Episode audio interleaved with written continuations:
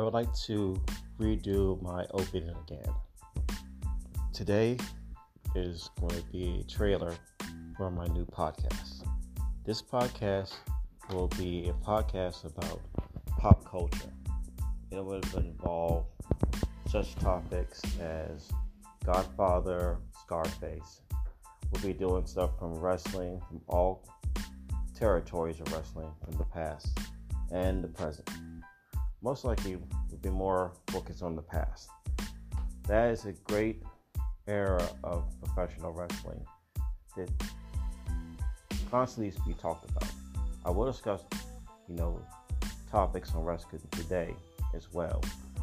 Even though I don't watch all the territory or the promotions, but I will try to focus on it, and I will be, you know, using information from WhatCulture and Wrestle Talk and um, Solomonster and those informations from them. So I'll probably be telling stuff that you probably already know, but still it's kind of interesting to talk about.